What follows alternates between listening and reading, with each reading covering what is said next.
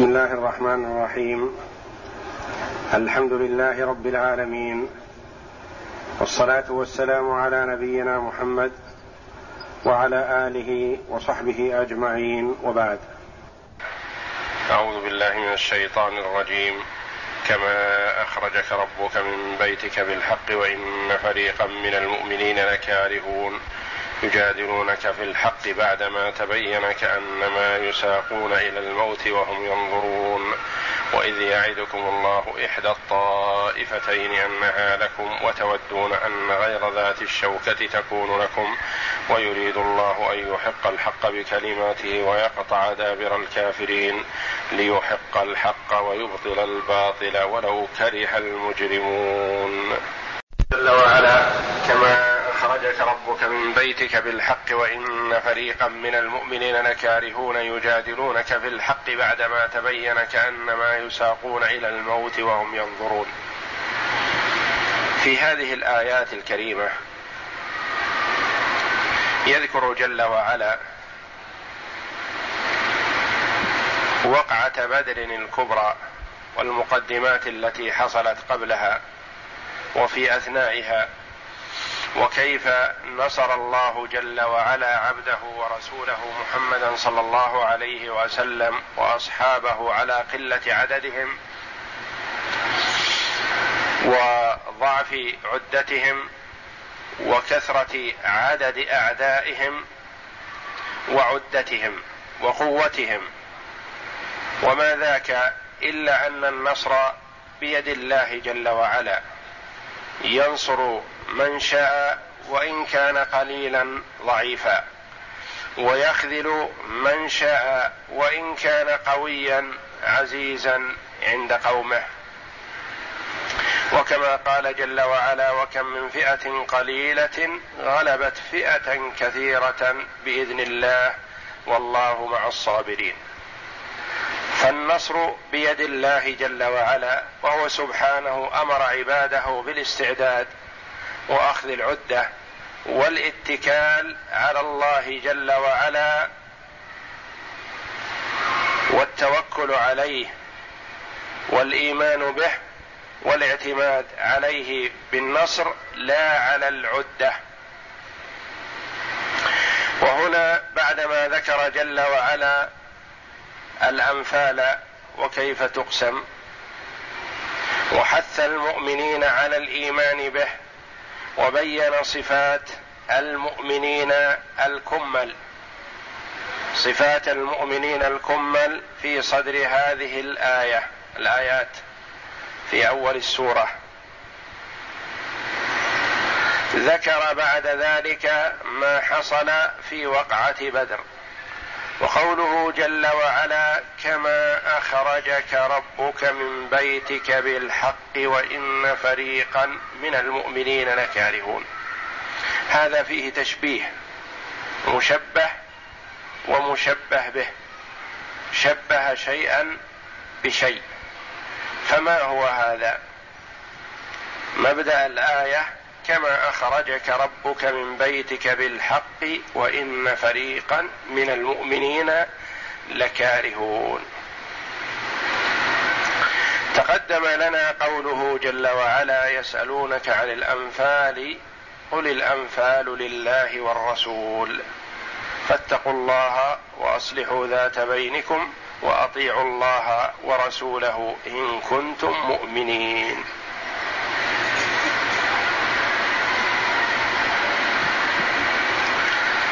الله جل وعلا حينما تنازع الصحابة رضوان الله عليهم واختلفوا في قسمة الأنفال الغنيمة كيف يقتسمونها، انتزعها الله جل وعلا منهم وجعلها لرسوله صلى الله عليه وسلم يقسمها حيث أراه الله.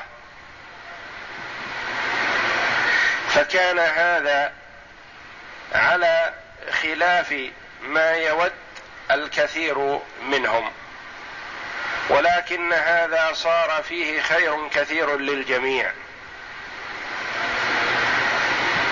صار سببا لاجتماع الكلمة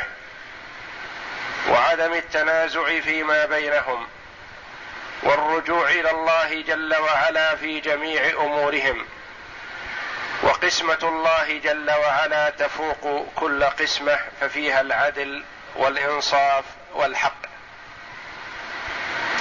فحينما تنازعوا في القسمة تولى جل وعلا الغنائم وجعلها لرسوله صلى الله عليه وسلم، فكان في هذا خير كثير. شبه هذا الذي جاء على خلاف ما وده البعض ثم صار فيه خير فأحبوه وأعجبهم، شبه هذا بمثل خروجهم يوم بدر لقتال الكفار. الصحابة رضوان الله عليهم حينما انتدبهم النبي صلى الله عليه وسلم لخروج للخروج من المدينة لملاقاة عير لكفار قريش جاءت من الشام عليها الأطعمة وعروض التجارة ذات القيمة،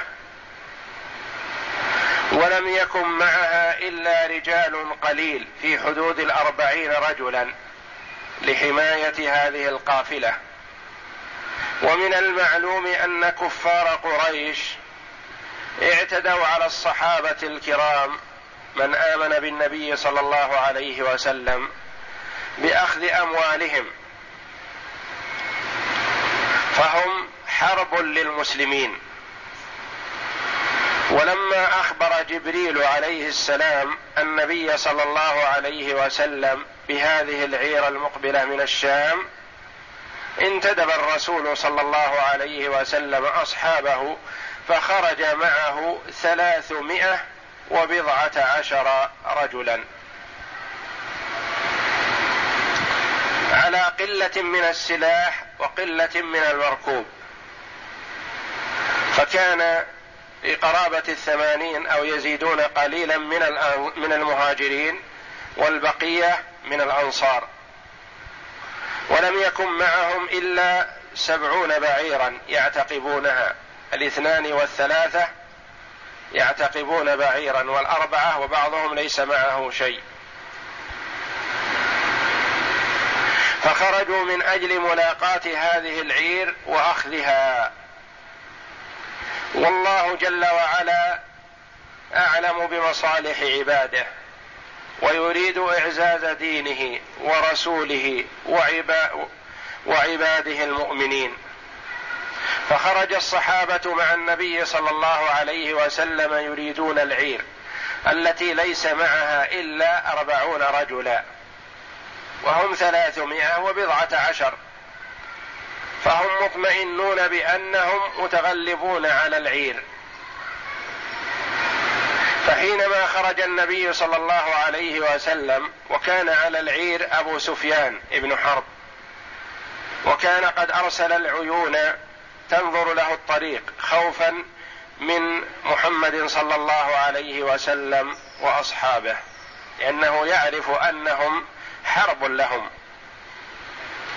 فجاءه الخبر بأن محمدا خرج مع مجموعة من أصحابه لاعتراض هذه العير، فأخذ ذات اليمين ومال إلى جهة الساحل بعيدا عن الطريق المعتاد، أخذ ساحل البحر الأحمر، وأرسل ضمضم لأجل أن يخبر قريش للخروج لنجدة عيرها وتجارتها. فذهب الرجل وأخبر قريشا فعزموا على الخروج لمناصرة العير ومنعها من محمد صلى الله عليه وسلم وأصحابه، وحرض بعضهم بعضا على الخروج، فخرج فخرجوا قرابة ألف رجل ومعهم العدة والعتاد والسلاح والقدرة المالية الكاملة. فحينما خرجوا عن مكة أرسل لهم أبو سفيان بأن عيركم قد نجت، فإن شئتم أن ترجعوا فارجعوا. فأشار بعضهم على بعض بالرجوع، لكن أبا جهل لحكمة يريدها الله جل وعلا وهي مسيره مسير أبي جهل إلى مصرعه، قال مع مجموعة من كبراء قريش ورؤساء الكفر والضلال: لن نرجع حتى نرد ماء بدر ونقيم هناك وننحر الجزر ونشرب الخمور وتغنينا القيان ويتحدث الناس بمخرجنا فلا تزال العرب تهابنا. فكرر بعضهم الرغبة في أن يرجعوا فأبوا فأبوا وانفصلت منهم فرقة يقال لهم بنو زهرة، رجعوا لم ي... بعدما خرجوا لمناصرة عيرهم وعلموا أن عيرهم سلمت، رجعوا إلى مكة ولم يستمروا معهم. فيقال عن بني زهرة: لا في العير ولا في النفير، فذهبت مثلا، يعني في الرجل الذي لا يعتد به لا هنا ولا هنا. وهؤلاء نجوا بأنفسهم لأن مخرجهم مخرج بطر وأشر. فخرج أبو جهل بمن معه وأتوا بدر. النبي صلى الله عليه وسلم أخبر أصحابه بأن العير قد أفلتت ذهبت وأن كفار قريش قد خرجوا، ويستشيرهم صلى الله عليه وسلم في قتال الكفار والوقوف في وجههم، وهو عليه الصلاة والسلام مطمئن قلبه بأن القتال فيه خير وعزة للإسلام والمسلمين، لكنه عليه الصلاة والسلام أحب أن يستشير أصحابه. فأشار بعضهم بالرجوع إلى المدينة، قالوا: نحن خرجنا للعير والعير قد أفلتت ولم نخرج لقتال ولم نقصد قتال كفار قريش ولم نستعد لذلك، فنخرج إلى المدينة. فتغير وجه رسول الله صلى الله عليه وسلم وتأثر من هذا الرأي كثيرا. وحينما رأى ذلك أبو بكر رضي الله عنه قام فقال قولا حسنا، وبين أنهم يرغبون فيما رغب فيه رسول الله صلى الله عليه وسلم.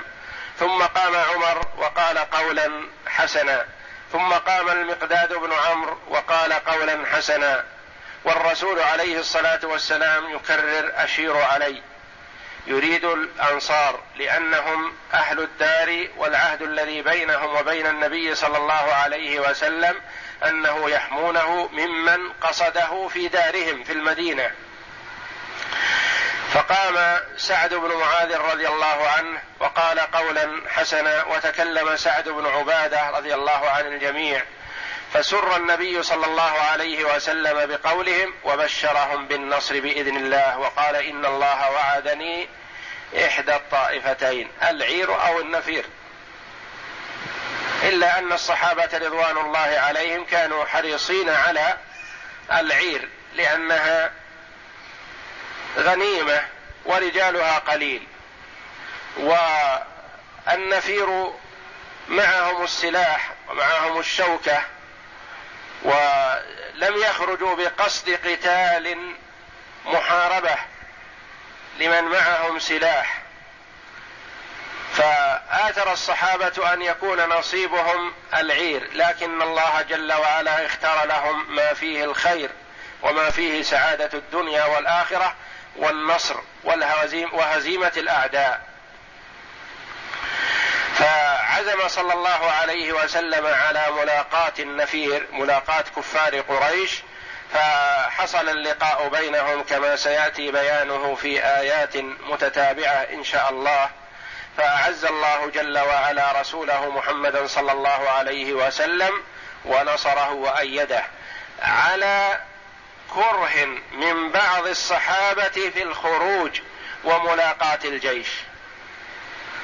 وليس هذا الكره ردا لما رغب فيه النبي صلى الله عليه وسلم، وإنما كره طبيعي جبلي. خرجوا لملاقاة عير، فما باستطاعتهم أن يقابلوا جيشا مقاتلا.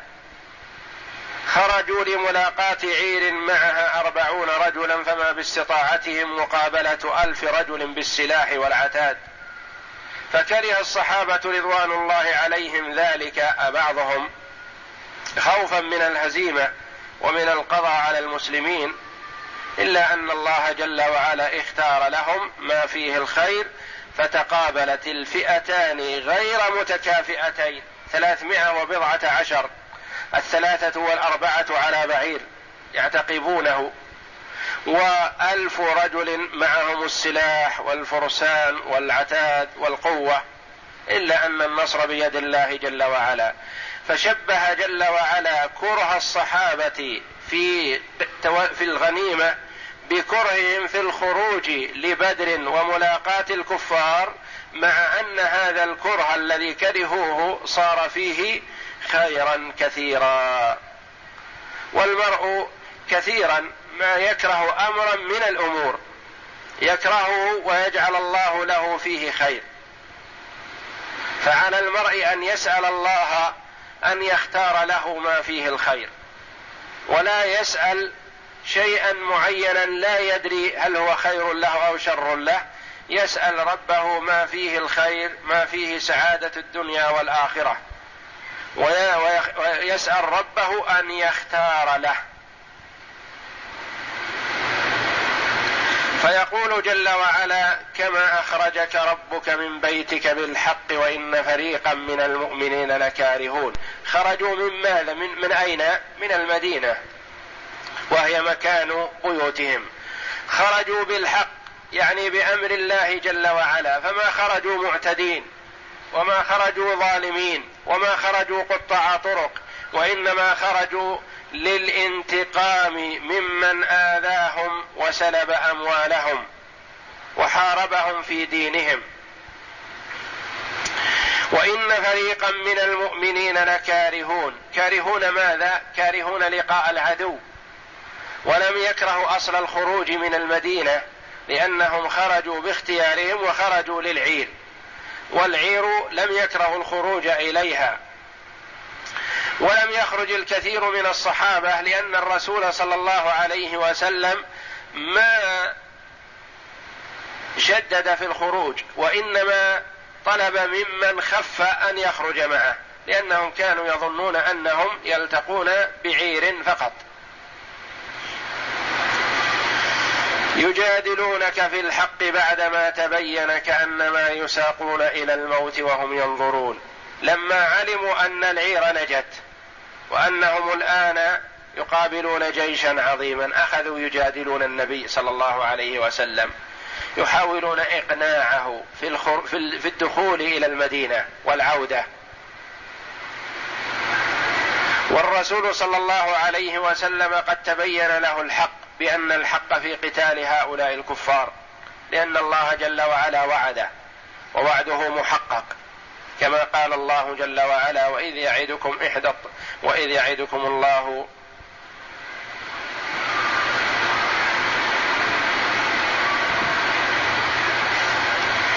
يجادلونك في الحق بعدما تبين كأنما يساقون إلى الموت وهم ينظرون. يعني يجادلونك في قتال الكفار كأنهم أناس مسوقون للقتل، مسوقون للقتل ومن يسوق يساق إلى القتل ويرى أن القتل محقق، تجده خائفا وجلا محقق متحقق القتل. وما كان ينبغي لهم هذا، لأن الله جل وعلا وعدهم النصر. وإذ يعدكم الله إحدى الطائفتين أنها لكم. إحدى الطائفتين، يعدكم الله إحدى الطائفتين. ما المراد بالطائفتين؟ العير أو النفير. يعدكم الله إحدى الطائفتين، واحدة منهما، ولم يبينها جل وعلا. والعير قد أفلتت، فما بقي إلا النفير الذين هم الجيش، وعد الله محقق. وتودون يعني تحرصون على أنها هذه الطائفة التي تكون لكم ما هي غير ذات الشوكة. ما هي غير ذات الشوكة؟ هي العير، لأنها لا شوكة فيها ولا سلاح ولا رجال كثير. ويريد الله أن يحق الحق بكلماته، يريد الله جل وعلا أن ينفذ وعده وأن يصدق وعده رسوله صلى الله عليه وسلم، وأن يحقق ما وعده لرسوله. والانتصار على العير ليس فيه كبير فائدة، لا مغنم دنيوي ولا مغنم أخروي، ولا إدخال رعب في قلوب الأعداء. ثلاثمائة وبضعة عشر انتصروا على أربعين من الرجال بدون سلاح، ليس في هذا مزية ولا يدخل الرعب في قلوب الأعداء. وإنما الذي يدخل القلوب الرعب في قلوب الأعداء هو ما اختاره الله جل وعلا، وهو نصر ثلاثمائة وبضعة عشر بدون سلاح ولا عتاد على ألف رجل في منتهى السلاح والعدة. هذا هو الذي يدخل الرعب في قلوب الأعداء، إذا انتصر القليل على الكثير بإذن الله.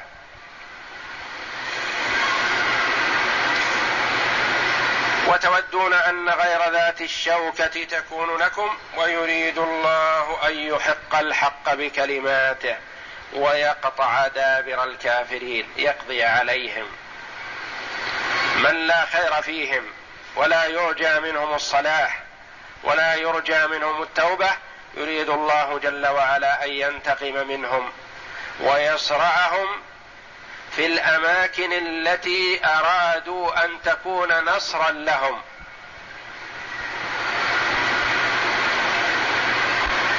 ويقطع دابر الكافرين ليحق الحق ويبطل الباطل ولو كره المجرمون، ليظهر جل وعلا دينه ويعلي كلمته ولينصر رسوله والمؤمنين، ويقطع دابر الكافرين ويهلك المجرمين الذين تعدوا على أولياء الله جل وعلا المتقون، ليقطع دابرهم وليقضي عليهم بما فيه كرههم وبما فيه هلاكهم.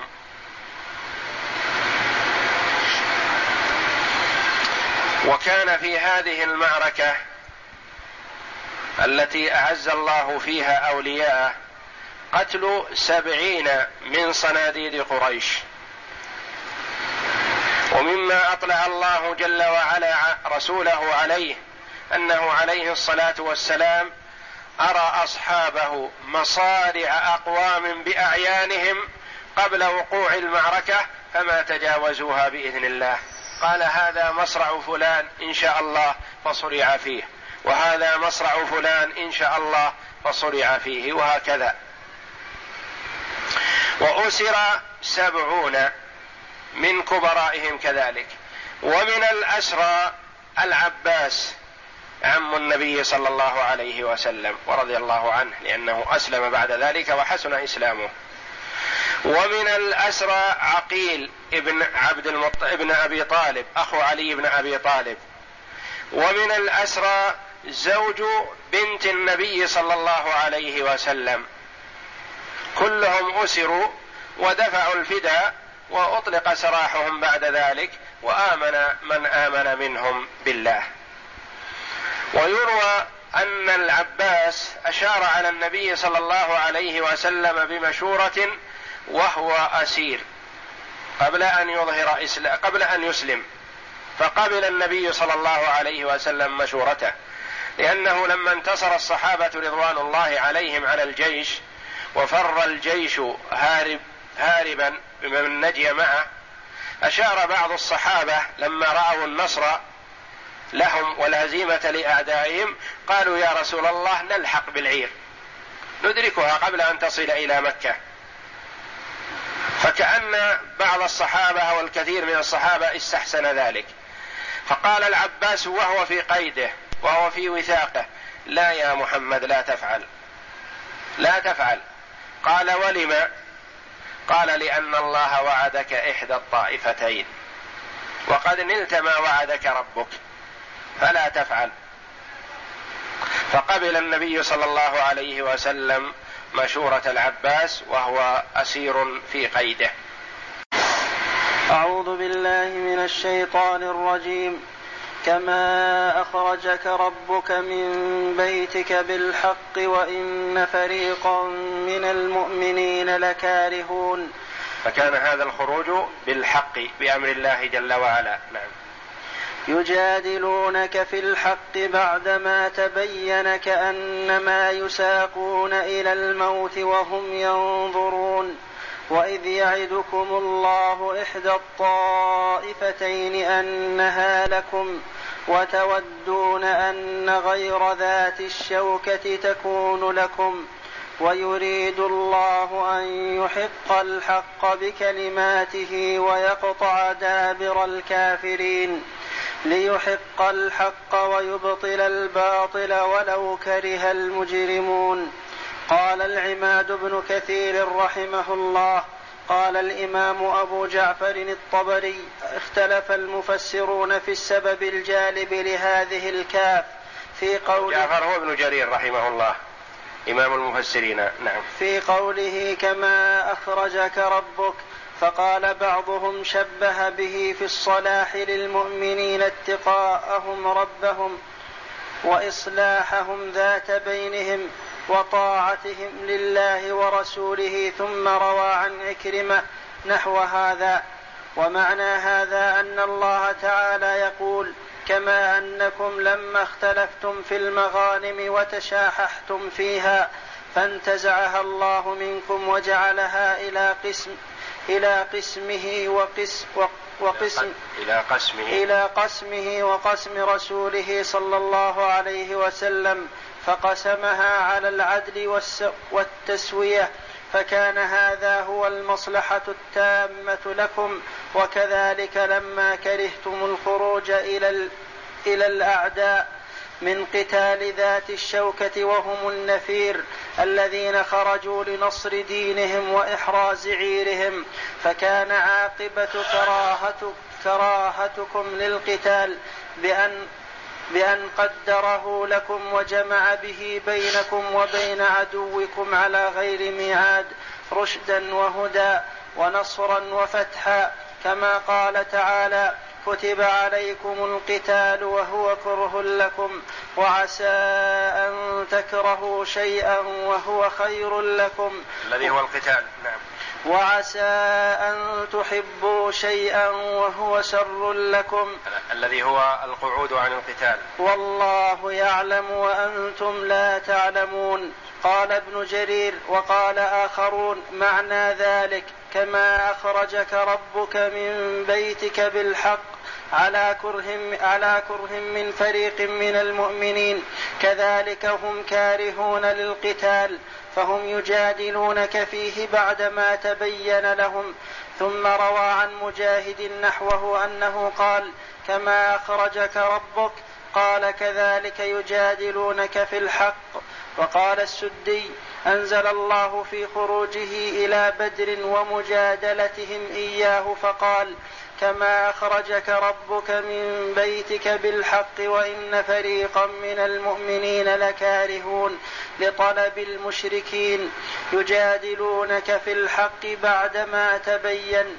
وقال بعضهم: يسألونك عن الأنفال مجادلة كما جادلوك يوم بدر، فقالوا: أخرجتنا للعير ولم تعلمنا قتالا فنستعد له.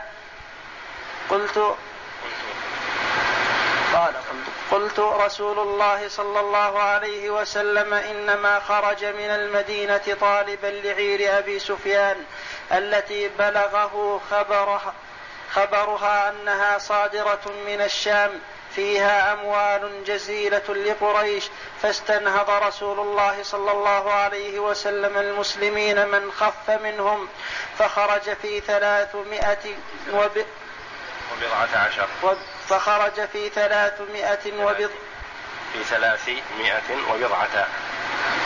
فخرج في ثلاثمائة وبضعة عشر رجلا وطلب نحو الساحل من وطلب نحو الساحل من على طريق بدر. وعلم أبو سفيان بخروج رسول الله صلى الله عليه وسلم في طلبه، فبعث ضمضم ابن عمرو ونذيرا نذيرا إلى أهل مكة، فنهضوا في قريب من ألف من ألف في مقنع ما بين التسعمائة، فنهضوا في قريب من ألف مقنع ما بين التسعمائة إلى الألف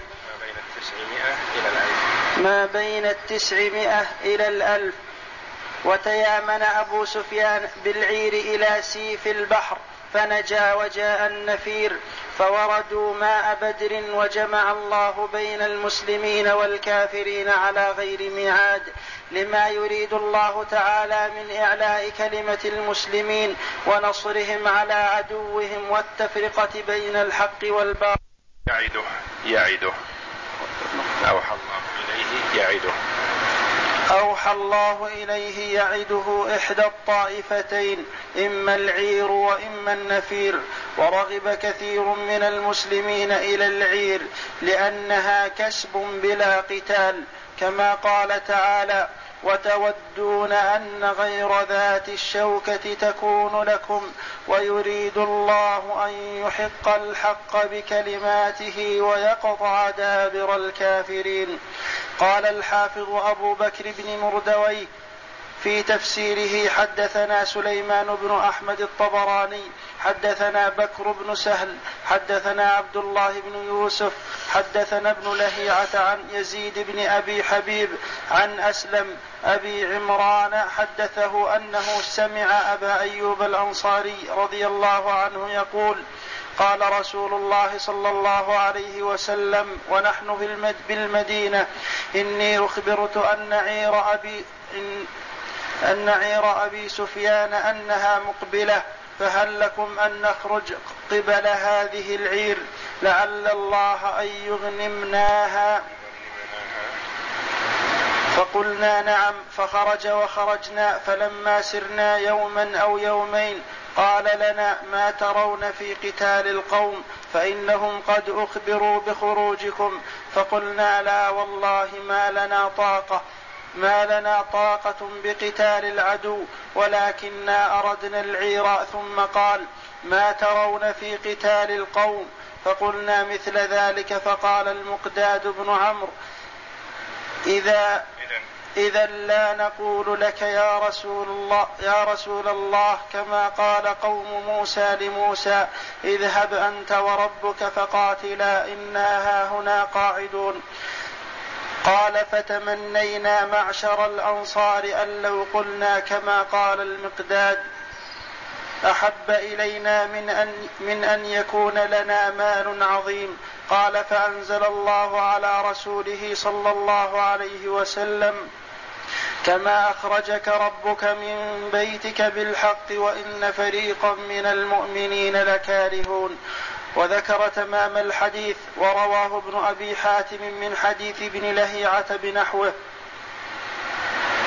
وروى ابن مردويه أيضا من حديث محمد بن عمرو بن علقمة بن أبي وقاص الليثي عن أبيه عن جده قال: خرج رسول الله صلى الله عليه وسلم إلى بدر حتى إذا كان بالروحاء خطب الناس فقال: كيف ترون؟ فقال أبو بكر: يا رسول الله بلغنا أنهم بمكان كذا وكذا. قال: ثم خطب الناس فقال: كيف ترون؟ فقال عمر: مثل قول أبي بكر. ثم خطب الناس فقال: كيف ترون؟ فقال سعد بن معاذ: يا رسول الله إيانا, إيانا تريد، فوالذي أكرمك وأنزل عليك الكتاب ما سلكنا قط ولا ما سلكنا قط ولا لي بها علم وأنزل فوالذي أكرمك وأنزل عليك الكتاب ما سلكتها قط ولا لي بها علم ولئن سرت حتى تأتي برك الغماد من ذي يمن لنسيرن معك ولا نكون كالذين قالوا لموسى اذهب أنت وربك فقاتلا إنا هاهنا قاعدون ولكن اذهب أنت وربك فقاتلا إنا معكما مقاتلون ولعلك أن تكون خرجت لأمر وأحدث الله إليك غيره فانظر الذي أحدث الله إليك فامض له فصل حبال من شئت واقطع حبال من شئت وعاد من شئت وسالم من شئت وخذ من أموالنا ما شئت. فأنزل الله على فنزل القرآن على قول سعد كما أخرجك ربك من بيتك بالحق وإن فريقا من المؤمنين لكارهون الآيات. وقال العوفي عن ابن عباس رضي الله عنه لما شاور النبي صلى الله عليه وسلم في لقاء العدو وقال له سعد بن عبادة ما قال وذلك يوم بدر أمر الناس أن يتهيأوا للقتال وأمرهم بالشوكة فكره ذلك أهل الإيمان فأنزل الله كما أخرجك ربك من بيتك بالحق وإن فريقا من المؤمنين لكارهون يجادلونك في الحق بعدما تبين كأنما يساقون إلى الموت وهم ينظرون. وقال مجاهد يجادلونك في الحق في القتال. وقال محمد بن إسحاق يجادلونك في الحق أي كراهية اللقاء كراهية للقاء المشركين وإنكارا لمسير قريش حين ذكروا لهم حين ذكروا لهم وقال السدي يجادلونك في الحق بعدما تبين أي بعدما تبين لهم أنك لا تفعل إلا ما أمرك الله به.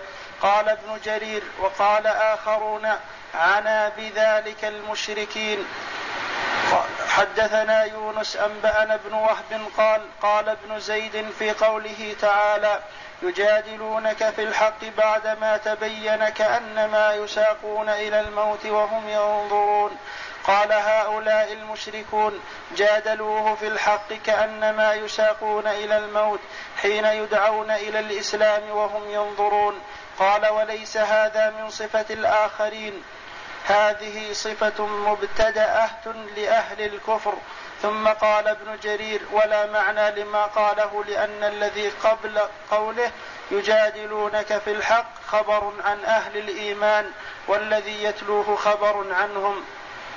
والصواب قول ابن عباس رضي الله عنه وابن إسحاق أنه خبر عن المؤمنين وهذا الذي نصره ابن جرير هو الحق وهو الذي يدل عليه سياق الكلام والله